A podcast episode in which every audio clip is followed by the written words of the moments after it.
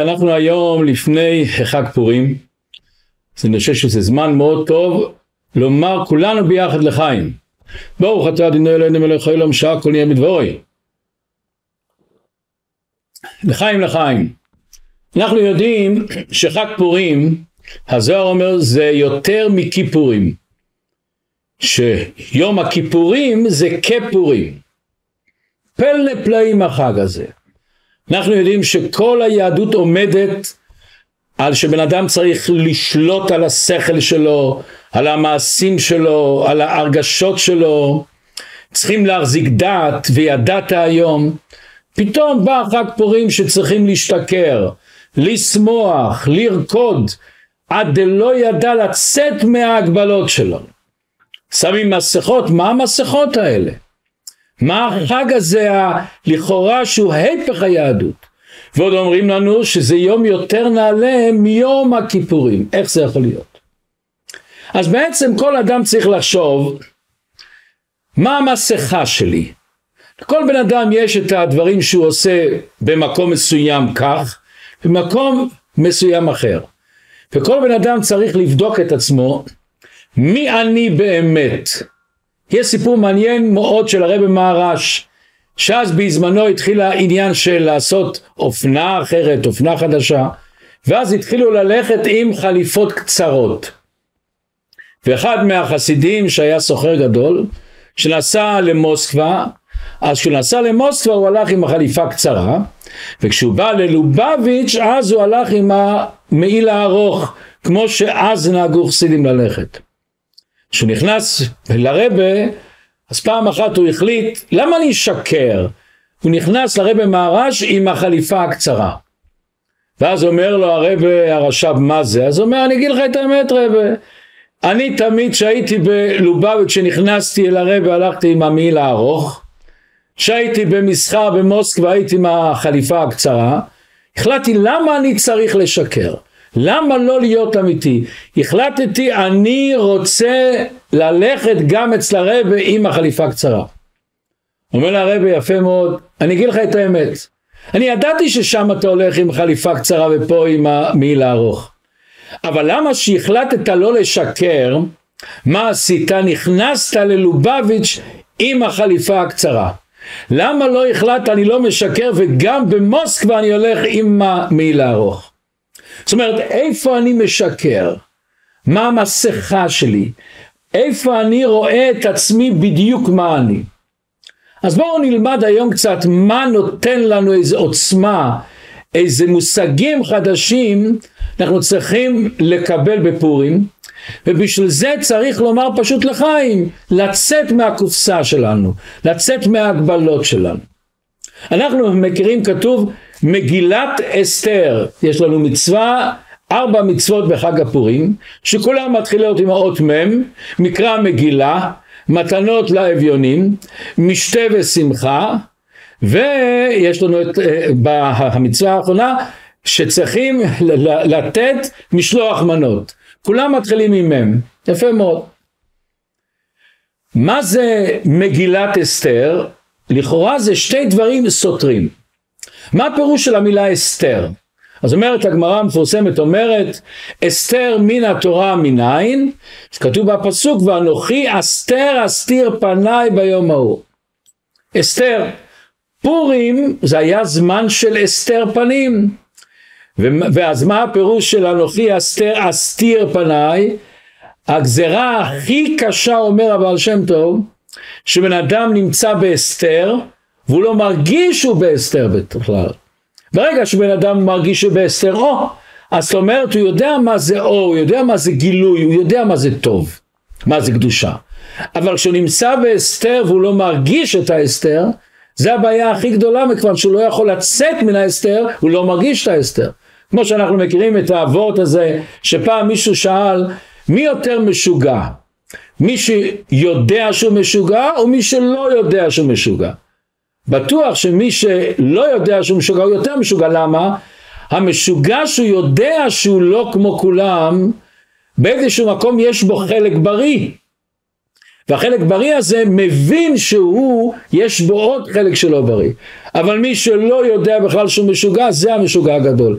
ההסתר, אנוכי ההסתר הסתיר, שאני לא מרגיש בכלל את ההסתר. זה היה בזמן אסתר, אבל שם טוב אמר, הוא מפחד מהכי הזמנים הקשים שזה שמסתירים את ההסתר. כל זמן שאני מרגיש את ההסתר זה בסדר. בזמן הזה של אסתר, זה היה הגזרה הכי נוראה שהיה אי פעם בעם ישראל. ולכן זה נקראת מגילת אסתר. אבל מה זה הפירוש של המילה מגילה? לגלות. זאת אומרת, כל הפורים, כל קריאת המגילה היא בעצם באה לגלות את האסתר. מי אנחנו? מה היחס של הקדוש ברוך הוא אלינו? איך אני מסתכל על העולם, איך אני מסתכל על המשפחה שלי, על הילדים שלי, על הבן או בת זוג שלי, איך אני מסתכל על זה? וכמו שכתוב, זו הייתה גזרה כל כך נוראה, ומצד שני, דווקא בגזרה העצומה הזאת, כתוב שהיה גילוי נורא והיום. למה? מסביר אדמו"ר הזקן, שהגזרה הייתה להשמיד, להרוג ולאבד את כל היהודים. מה זה יהודים? שהוא מודה שיש הקדוש ברוך הוא. הוא כופר בעבודה זרה. אומר אדמו"ר הזקן, שאם היה יהודי, שהיה חס ושלום כופר ביהדות, והולך לעבוד עבודה זרה, הגזרה לא הייתה חל עליו. אומר אדמו"ר הזקן, הנס הגדול של פורים היה, שאם חס ושלום היו ממירים את הדת שלהם, הם היו יוצאים לחופשי.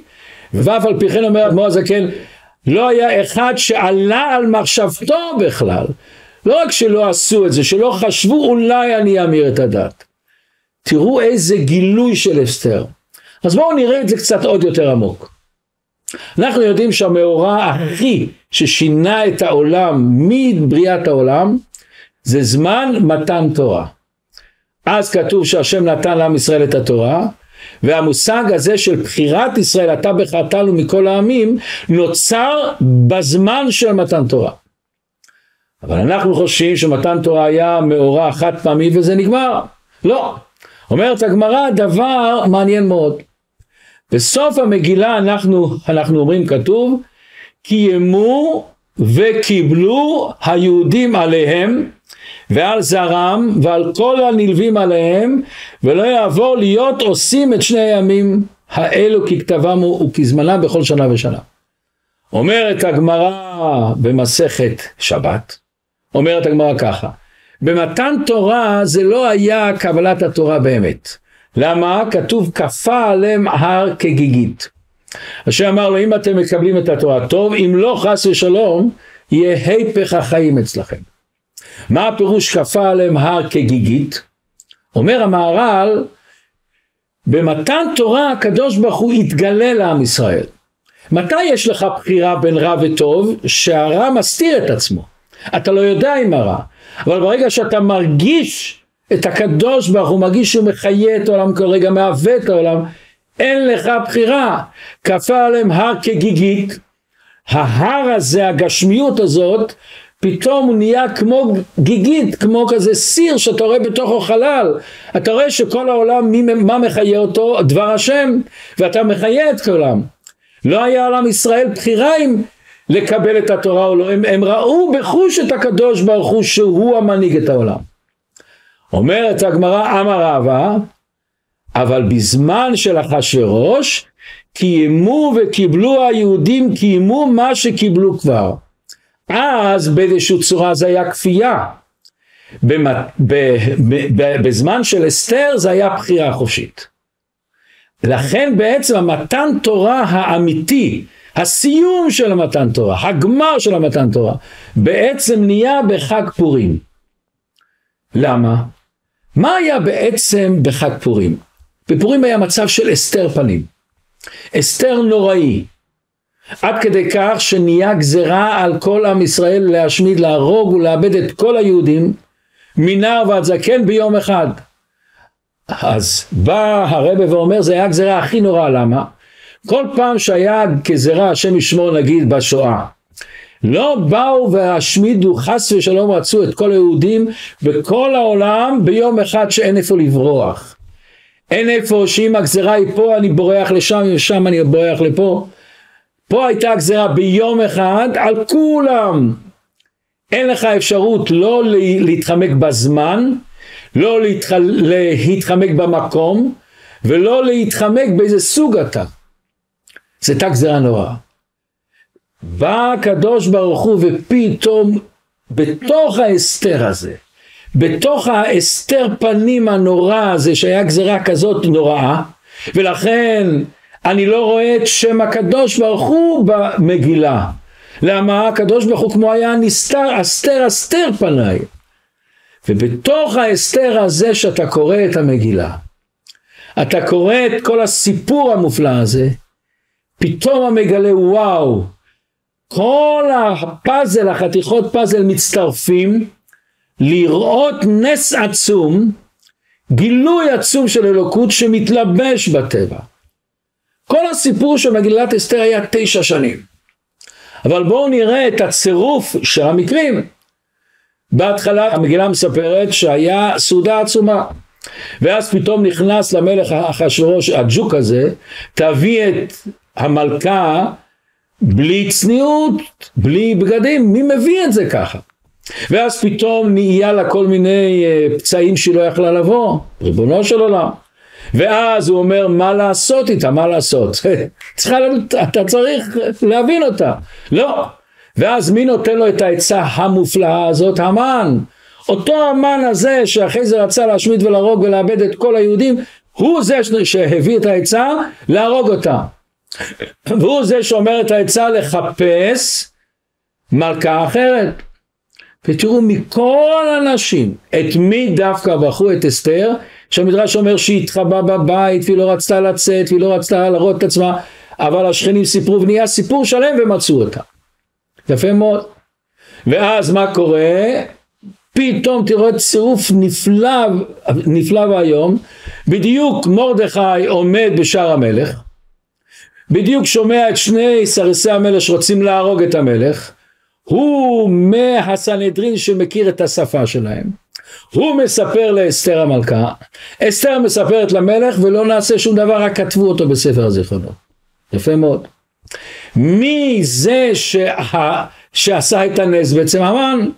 הוא זה שבגללו אסתר עלתה ונהייתה מלכה, הוא זה שקבע את התאריך של פורים, הוא זה שבגללו הרכיבו את מרדכי על הסוס, כאן שהוא בא לקטרג על עם ישראל, הוא זה שהביא את העט שעליו תלו את המן.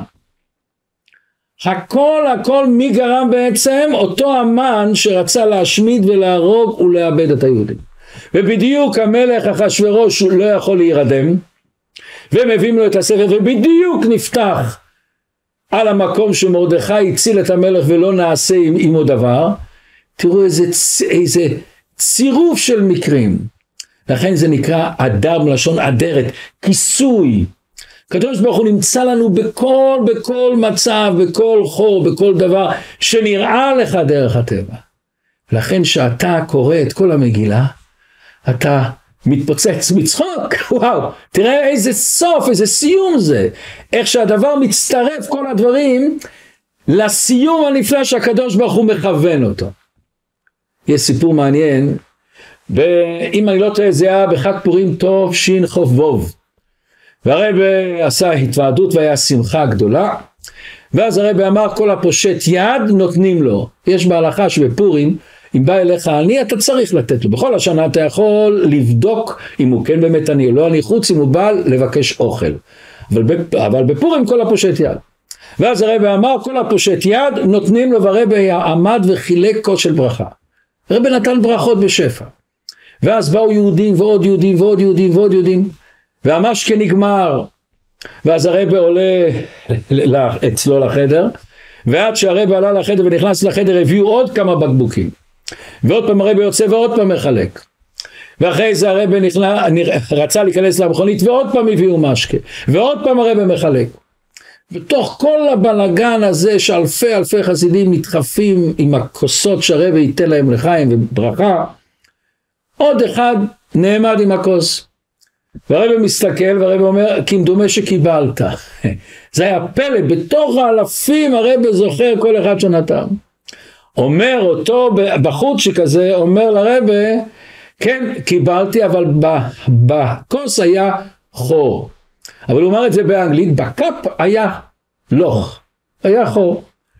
אומר לו הרב, אם בקופ יש חור, זה אותו מילה באנגלית, הכוס, קאפ, וזה קופ ביידיש. אז אם בראש יש חור, מה יעזור שאני אשפוך עוד פעם, אני אתן לך לחיים. אז הוא אמר, החלפתי את הראש, החלפתי את הקאפ, אז הרב נתן לו לחיים. מה הרב רצה להגיד לנו פה? הרב רצה להגיד לנו, הראש שלנו זה השורש של הבן אדם, זה מכוון אותו, זה מדריך אותו. אבל אם הראש יש בו חור ויוצא החוצה השכל לכל מיני דברים שונים ומשונים, לכל מיני דברים שזה הבל הבלים, שבן אדם אחרי שהוא עושה את זה הוא מצטער בכלל. אז מה יעזור שאני אתן לך שפע? השפע יצא לשם, ילך לשם. זה פורים בא ללמד אותנו, תלמד את הסיפור. לכן תראו הלכה מאוד מיוחדת. בקריאת התורה אם מישהו לא שמע איזה מילה, עשה את המצווה. במגילה צריך לשמוע את כל המגילה, אם הוא יחסיר מילה אחת צריך לחזור מההתחלה. כאן העיקר זה הצירוף של הפאזל, השלמות של הפאזל. איך שאני קורא את המגילה, פתאום אני רואה שהקדוש ברוך הוא נמצא בכל מקום ומקום. הקדוש ברוך הוא נמצא בפרטים הקטנים, בדברים הקטנים שאתה חושב זה סתם, או זה אפילו לכאורה דבר שלילי, בסוף הכל מתחבר לצירוף נפלא שלו. יש כזה סיפור שפעם הבן הצעיר, הילד הקטן, בן 8, הולך לאמא, ואומר, אמא, למדתי בגן שיש הקדוש ברוך הוא, איפה רואים את הקדוש ברוך הוא? אז אמא אומרת לו, תראה, אי אפשר לראות את הקדוש ברוך הוא, הוא נמצא למעלה למעלה, אוקיי. אז הוא הולך לאבא, אבא, איפה רואים את הקדוש ברוך הוא? אז הוא אומר, בני היקר, הקדוש ברוך הוא זה רוחני, אתה לא יכול לראות אותו, כמו את השכל אתה לא רואה, אתה לא יכול לראות, זה דבר אבסטרקט. הוא קצת הבין. ופעם הסבא לקח אותו לשפת הים, ורואים את השקיעה של השמש נפלא מרהיב. ואז הילד מקבל אומץ, אומר, סבא יקר, שאלתי את אבא ואמא שאלה, ענו לי, לא מבין בדיוק. תגיד לי, איך אני יכול לראות את הקדוש ברוך? אומר לו הסבא, מה אני יכול להגיד לך? אני בכל מקום שאני מסתכל, אני רואה את הקדוש ברוך. אני מסתכל על הבריאה המופלאה הזאת. אני מסתכל על נפלאות הבריאה, נפלאות גוף האדם, שכל בן אדם לומד קצת ביולוגיה, לומד קצת את הצירוף הנפלא הזה, שיש ביליונים תאים שכל אחד משלים אחד את השני. יש לנו מחזור דם שהוא עוד יותר מ-100,000 קילומטר, היום אפילו מצאו שזה 160,000 קילומטר, ואדם עובד ומסתובב כל הזמן, הוא לא עוצר, בן אדם לא עומד, רגע, מה יקרה אם חס שלום הלב יפסיק לדפוק? הלב דופק 100,000 פעמים, הוא יפסיק לדפוק. אתה רואה את הקדוש ברוך הוא, אומר לו הסבא, מה אני יכול להגיד לך? אני רואה אותו בכל מקום. זה נקרא שאתה מגלה את הפורים באמת, אתה חי את הפורים באמת. אתה מרגיש פתאום את הקשר של הקדוש ברוך הוא איתך, גם במצב של הנוכחי אסתיר. נראה לך שהוא מסתיר, נראה לך שהוא נעלם, נראה לך שהוא לא חושב עליך ולא אוהב אותך, והוא עומד בצד ומסדר את כל הדברים בשביל לטובתך. אם נראה את העומק של זה, הרי כתוב, למה נגזרה הגזרה? אז כתוב שהם נהנו מסעודתו של אותו רשע, הם אכלו אצל הסעודה של אחשוורוש, והיו שם את כלי בית המקדש, חילול השם, ויש דעות שהם אכלו שם דברים לא הכי בסדר, ויש אומרים אפילו שעבדו לדברים שעל פי ההלכה אסור לעבוד בשלהם עבודה זרה, יש כל מיני דעות, אבל אז זה החטא, ואז נגזרה הגזרה על עם ישראל, שיהיה כל הסיפור עם אמן וכו' וכו'. אבל תראו איזה יופי. אם נחשוב מתי התחיל הנס, אז יש כאלה שיגידו התחיל הנס בזמן שאחשוורוש לא יכל בלילה לישון. יש אומרים שמתי שמרדכי שמע את שני שר כיסא אסף. יש אומרים בזמן שבחרו את אסתר המלכה. אבל מה השורש? השורש היה בסעודה שהמלך אחשוורוש פתאום עולה לו כזה מחשבה בראש, מחשבה נוראה שלא מבינים איך זה יכול להיות. כתוב שהוא היה מלך טיפש פשוט. הוא עולה לו בראש להביא את אסתר, את המלכה, את פלשתי המלכה, בלי צניעות. איך עולה לך בראש כזה דבר? והקדוש ברוך הוא זורק בראש של המן, תגיד שצריכים להרוג אותה. הנס, ההצלה התחילה בזמן שחס שלום עם ישראל חטא. שאז נגזרה הגזרה על עם ישראל. תראו איך שהקדוש ברוך הוא נמצא איתנו כל פעם. גם שהוא נראה לנו מתחבא. גם שהוא נראה לנו נעלם. נסתר.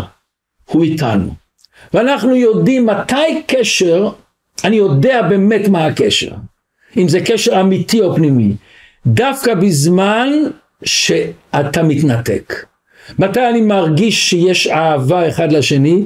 כשעובר תקופה ואני לא רואה אותו, שאני לא מרגיש אותו, או שאפילו אני מרגיש לכאורה דברים שהוא עושה לכאורה נגדי, ואז אני קשור איתו. פעם אחד אמר לי הבן שלי, פעם אחת, אבא תעשה לי טובה, מה אתה רוצה? שוקולד, גלידה? לא אבא, אני רוצה שתשב מולי, תסתכל לי בעיניים. הקדוש ברוך הוא לפעמים נראה לנו שלא מסתכל לנו בעיניים. הוא אבל איך שהוא מסתכל. הוא איך שהוא מסדר את כל הדברים שאתה לא רואה את זה, והוא מסדר את זה. ויש לנו את הכלל הגדול כמים הפנים אל הפנים. כמו שהקדוש ברוך הוא קשור לעם ישראל, גם שנראה שהוא לא רואה אותנו, שהוא מתעלם, שהוא מסתיר את פניו, גם עם ישראל קשורים לקדוש ברוך הוא. עם ישראל גם שהוא חוטא, גם שהוא עשה את אותו הדבר הזה בתוך הסעודה של אחשוורוש, הוא נשאר קשור אל הקדוש ברוך הוא. ועד כדי כך שאמרנו, לא היה אחד בעם ישראל שעלה במקום מחשבה אולי להפסיק להיות יהודי, להתבולל. תראו איזה עצמה זה. לכן תראו דבר נפלא, חתן וכלה. כשעומדים ביחד, מה הולך להיות? אחד לא רואה את השני בכלל.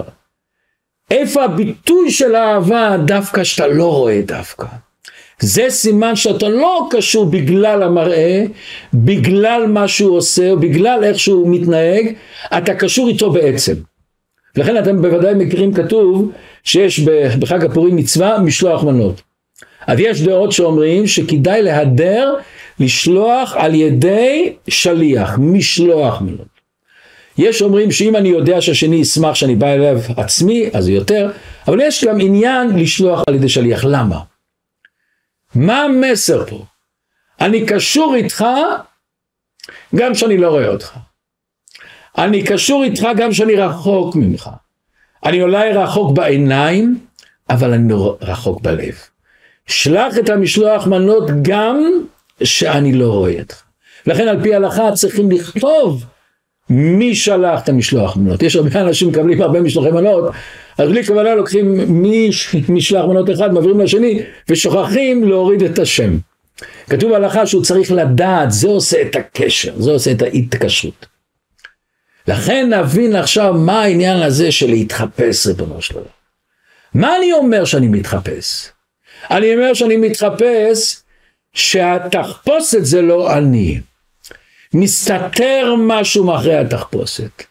אל תסתכל על התחפושת. אתה יודע שאחרי התחפושת יש משהו אחר.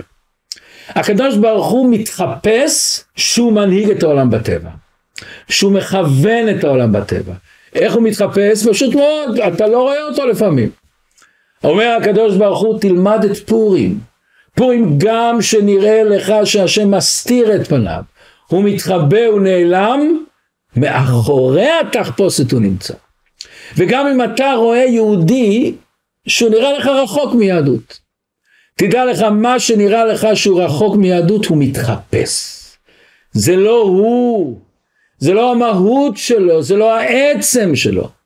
העצם שלו תמיד טהור, תמיד קדוש. יש הלכה, אתם יודעים שבזמן שבית המקדש, גם היום לפעמים, יש מצב שבן אדם נטמע.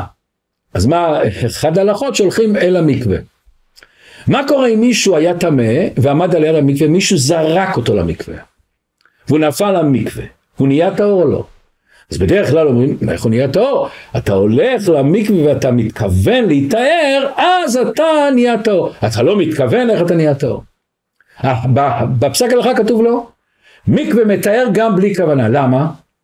כשאני רוצה לפעול דבר חדש, כשאני רוצה לקדש אישה, כשאני רוצה למכור משהו, אני צריך דעת, למה אני יוצר דבר חדש. אבל יש דברים שאני לא צריך דעת, שהם דברים שקורים ממילא. חס ושלום, חס שלום, השם ישמור, שהבעל נפטר. אז הוא לא צריך לכוון לפני שהוא נפטר, אני רוצה לשחרר את אשתי. ברגע שאין בעל אוטומטי, היא נהייתה פנויה, ואם היא רוצה להתחתן עם מישהו אחר, היא בהחלט יכולה. למה? אתה לא יוצר דבר חדש, אתה רק מונע, מסלק דבר שלילי. בא רוגצ'וב ואומר, מה זה מקווה? מקווה שזה רק מוריד את הטומאה. במהות אתה אף פעם לא טמא, יהודי אף פעם לא יכול להיות טמא. במהות תמיד הוא קדוש. אלא מה? יש עליו איזה קליפה, איזה לכלוך, איזה תחפושת. המקווה מוריד את זה. וזה מה שאנחנו כל אחד צריך לבחון את עצמו בפורים. מה התחפושת שלי? ומה אני באמת? והרבה פעמים בן אדם בראש שלו מכניס לעצמו שהתחפושת זה הוא. הוא לא מסוגל לצאת מהקופסה להבין, אני תמיד יהודי קדוש. אני תמיד קשור לקדוש ברוך הוא. אהבתי אתכם, אמר השם. אדם צריך להבחין מה התחפושת שלי ומה אני באמת. ואותו דבר לראות את הקדוש ברוך הוא בעולם הגשמי. מספרים איך שכתוב במדרש, שמרדכי רצה לעשות את פורים ליום טוב, חכמים התנגדו.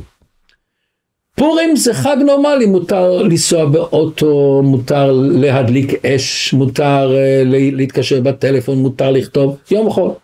למה? זה הגדלות של פורים. שבת, יום כיפור, הבן אדם נהיה כמו מלאך, הוא יוצא מן העולם. כל מה שפורים מלמד אותנו, הקדוש ברוך הוא נמצא גם בעולם הטבעי, גם בחיי הטבע, גם בחיים שנראה לנו סיבה ומסובב, גם שם הוא נמצא. וזה המעלה שלנו לחיות בעולם, להרגיש כי השם הוא האלוקים, שם הוא נמצא. ותראו דבר מעניין מאוד, בכל המגילה אמרנו אין את שם השם. למה? השם השם נסתר. היה נראה שהעולם מתנהג על פי טבע, אין השם כביכול. אבל אם נראה באמצע המגילה, יבוא המלך והמן היום. ראשי תיבות יבוא י, המלך ה, והמן ו, היום, י כו. באה התורה ואומרת התוכן הפנימי של המגילה, זה דווקא י כו. אבל מה, כמו שברדיצ'ב אומר, כשאתה רוצה לראות תמונה יפה, אתה מתרחק. כשאתה רוצה לראות את השם בעולם, אתה צריך להתרחק ולהביט על המכלול של הבריאה. במגילה שאתה לא רואה את שם השם בגילוי, אבל אתה רואה את כל המכלול של המגילה, את כל הסיפור הזה, ומרחוק אתה רואה פתאום י' כ' ו' כ', וזה העבודה שאתה צריך לראות את הקדוש ברוך הוא בתוך הטבע, בתוך העולם. וזה מגלה גם את הקשר הפנימי שיש לכל אחד מאיתנו, גם אם הוא נראה רחוק, בתוך תוכו י' כ' ו' כ'. ובואו נראה פסוק שכתוב במגילה. אנחנו יודעים שמרדכי בא להסתר ואומר לה, לכי למלך אחשוורוש ותבקשי לבטל את הגזרה. אז מה היא עונה לו? כל איש ואישה אשר יבוא אל המלך אל החצר הפנימית אשר לא יקרא, אחת דתו להמית, לבד מאשר יושיט לו המלך את שרביט הזהב. ואני לא נקראתי לבוא אל המלך זה 30 יום. פשוט הפשוט אנחנו כולנו מכירים. בואו נראה איך שמתוועדים אצל חסידים בפורים. שורים קצת לחיים ולפתחים הלבבות. מה היא אומרת? לפעמים יהודי הנשמה שלו אומר, ואני לא נקראתי לבוא אל המלך. זה 30 יום. 30 יום, 30 שנה, אני לא מרגיש קשר עם הקדוש ברוך הוא. אני לא מרגיש שהקדוש ברוך הוא מסתכל עליי. אני לא יכולה לבוא אליו, אני כל כך שפל וכל כך נמוך וכל כך עם קליפות ומכסים ומסכות. מה שייך שאני אבוא אל המלך? אבל מרדכי שכנע אותה. ומה היא אומרת? ובכן אבוא אל המלך. אנחנו יודעים יש ובכן תן פחדך. ובכן צדיקים יראו וישמחו. מה זה ובכן? ובכן אני שומע את הכל, אבל אני עושה את זה ואת זה. אומרת אסתר, כן, לא נקראתי אל המלך. ואני אולי חושבת שאני רחוקה, התחתנתי עם גוי. נכון שהמחשבה הייתה בכפייה, אבל סוף סוף התחתנתי עם גוי. איך אני בא לקדוש ברוך הוא? אבל היא שמה את כל החשבונות בצד, את כל החוכמה בין הדעת בצד, ואומרת, ובכן אבוא אל המלך שלא כדת. זה לא לפי הכללים, זה לא לפי החוקים, בלי דעת אין פה, אבל אני בא. וזה פורים אומר לנו, תדע לך, אתה תמיד יכול לבוא אל המלך. גם אם אתה חושב שלא נקראת על המלך, 30 יום, 30 שנה, 30 חודשים, לא חשוב. אתה תמיד צריך לדעת שבתוכו הפנימי שלך, תמיד אתה קשור. וזה שאתה רואה את עצמך רק שאתה תחפושת, זה שקר וכזב, זה לא אמת. וזה אחד הסיבות שאוכלים אוזני המן. כשאתה אוכל אוזני המן, יש בצק שמכסה. זאת אומרת, אתה צריך לראות את הפנימיות של הדבר. פורים מלמד אותנו שהקדוש ברוך הוא נמצא בהכל. בכל מצב. ולכן גם בפורים לא אומרים הלל, הלל אומרים על נס גלוי כמו בחנוכה. פורים לא אומרים הלל, זה יותר נעלה מהלל. למה זה עוד יותר מהלל? מכיוון שפה אתה רואה את הקדוש ברוך הוא כמו שהוא מתלבש בעולם הטבע, שהוא יורד לעולם הטבע, שהוא חי בעולם הטבע. אדם צריך להגדיר את היהדות שלו, את העצם שלו. היה אצלנו לפני הרבה שנים, היה אחד פרופסור דלבל גרין. יש עליו סיפור ארוך, הוא התקרב ליהדות בגיל 40 רק, הוא עבד בנאסה. ואחד הדברים שהם עשו את המחשבה שלהם, שעלו אל הירח, העיקר היה לראות אם יש חיים שם. ומעניין, שהוא נכנס אל הרב והוא אמר שהם הולכים, שישלחו לי לירח, אז הרב שאל אותו מה רוצים, אחד הדברים החשובים, הכי חשוב זה לראות חיים. זה אמר לו, אם בשביל זה אין לכם מה לחפש, חיים של בני אדם בעלי בחירה יש רק בעולם הזה. אוקיי. אבל אז התחיל ויכוח עצום שם בין כל הפרופסורים, מה נקרא חיים? האם איש נקרא חי, זה בטוח, בעל חי נקרא חי, צומח, גם נקרא חי או לא חי. מצד אחד הוא צומח, והיום הוכיחו מדענים שגם יש לו איזה שם הרגשות, מצאו דבר מעניין, שאם אתה מרביץ לבן אדם שמשקה אותם, ובאותו חדר יש איזו תנועה דקה בפרחים. יש עוד הרבה מחקרים מעניינים מאוד. אם אתה משקה את הפרח ואתה מגלה בו אהבה, ואתה אומר אני רוצה שתגדל ותצמח, או הפוך שתמות, זה גם פועל. יש עוד הרבה דברים. התחילו בעיה, האם צומח זה כן חי או לא חי. אחרי ויש מיקרובים, וירוסים, זה כן חי או לא חי. יש סוג כזה שהוא חי לעצמו, ויש סוג כזה שהוא רק שהוא קשור בבן אדם שהוא חי, אז הוא חי. התחיל ויכוח. כשהוא בא הביתה, הוא נזכר שהרבי אמר לו פעם, שכל דבר שאתה רואה במדע, שאתה אומר במדע, לומד במדע, כל תגלית חדשה, תיקח מזה מסר לעבודת השם. וזו אותו נקודה שיש לנו פה בפורים. כל דבר שקורה בעולם זה חלק מפאזל של אלוקות, של קדושה, של אור. מה אני לומד מזה? אז הוא אמר. התחיל לחשוב, הוא היה אדם מוכשר מאוד, אז הוא סיפר אותנו פה, אצלנו, בבית ששבנו, אז הוא סיפר ככה. אמרתי לעצמי, בוא נגיד שאנחנו נמצאים על הירח. ואנחנו רוצים לבדוק אם בכדור הארץ יש יידישקייט. אז שולחים שני אנשים מהירח, לבדוק אם יש פה יידישקייט. אז הם שואלים מה אנחנו צריכים לבדוק. אז הם אמרו, מה לבדוק? תחפשו אם יש יהודים, אנשים בכדור הארץ שהולכים עם שטריימל.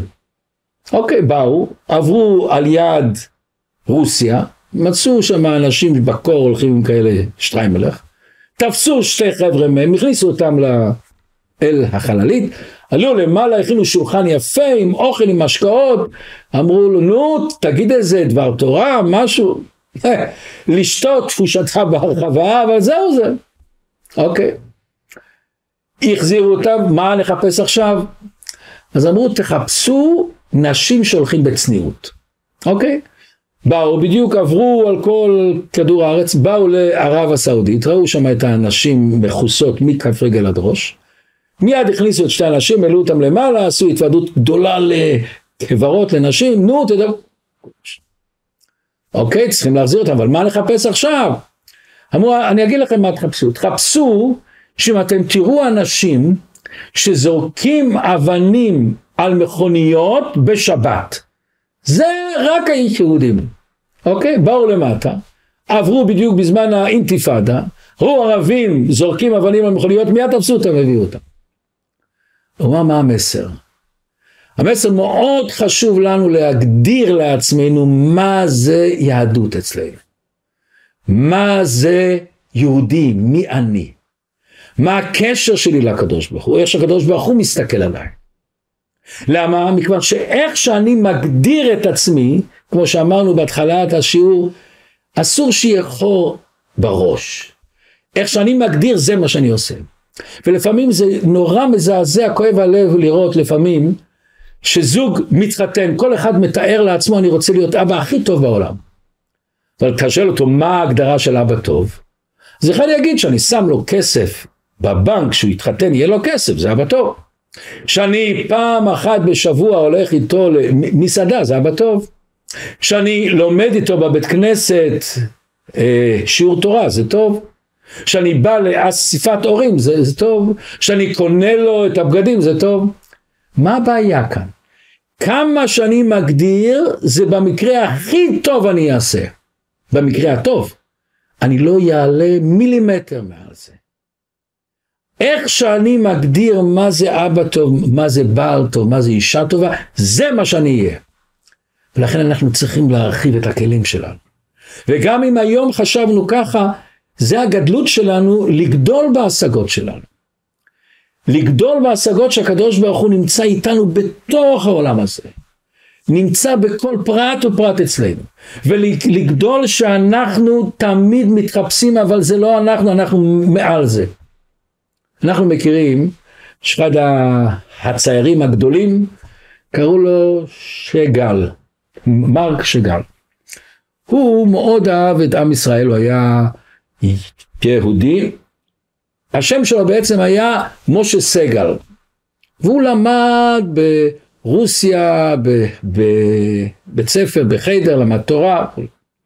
ועד שהוא נהיה הצייר הגדול, שהלך לראשי ממשלה, למלכים וכו' וכו'. והוא בא לארץ. הוא אמר, אני רוצה לבקר בכפר חב"ד, למה? היה איתו ילד, קראו לו רב אלי פאר, רב אליהו פאר, שהיה חי בכפר חב"ד. אומר, אני רוצה לפגוש ידיד נעורים שלי. בסדר. תתארו לכם אותו הצייר הגדול הזה, המרק הזה בא לכפר חב"ד, עם פמליה, עם אנשים, ועם מכוניות, וטלוויזיה, ועיתונים. ובאים לבית של אותו אליהו פאר, הוא פותח את הדלת, הוא בן אדם שהיה בבית סוהר, חסיד עסיסי כזה, אור מהפנים שלו. גם בבית סוהר הוא הלך למסירות נפש, אבל הוא יוצא החוצה עם הציצית שלו יפה על הבגדים, הוא היה בבית עם זקן יפה. והם נפגשים ומתחבקים. נתאר לעצמנו מה כל האנשים בפמליה של אותו הצייר הגדול חשבו. תראו, שני ילדים התחלכו באותו דבר, אבל תראה איך שהוא יצא. צמח, והוא חסיד חי. אז מזל שהוא התנתק מזה. ואז אותו אלי פאר, אחרי שהוא מחבק את החבר שלו, אומר לו, מוישלה, ווסיס פינדיר גיבור, מוישלה, מה יצא ממך? מה נהיה ממך? פתאום הם תפסו, שאותו חבר שלו, אלי פאר, מסתכל עליו אחרת לגמרי. הם מסתכלים עליו שעומד ברומו של עולם. הוא מסתכל עליו, רב מוישלה, אתה נשארת, אתה אותו ילד יהודי עם הפינטלית שיש לך. מה קרה לך? איך אתה תהיה? וזה גם אנחנו צריכים לחשוב. בפורים כל אחד צריך לעשות לעצמו את החשבון הנפש. מה הפוזה שלי ומה אני באמת? אנחנו יודעים לכל אחד יש את הפוזה שלו. יש את הפוזה שהוא נמצא עם החברים, יש את הפוזה שהוא נמצא בבית, עם האישה, עם הילדים, אבל יש משהו יותר פנימי. יש משהו יותר נקודה עצמית ששם אין פוזות. שם זה אתה קשור לקדוש ברוך. וזה פורים המסר שלנו הנפלא, לצאת מעצמנו להגיע את הנקודה הפנימית. וכמה טוב אם יהיה לנו את העוצמה הזאת. בפורים, לקחת לחיים קצת, להגיד לחיים, ולחשוב לעצמנו, יצחק, חיים, לוי, מנדל, מה יצא ממך? אתה יכול להיות יותר. אתה שייך לי יותר. שהשם ייתן לכולנו חג פורים שמח, שנזכה בקרוב לעשות את החג פורים עם בביאת משיח צדקנו למטה מסר הטפחים.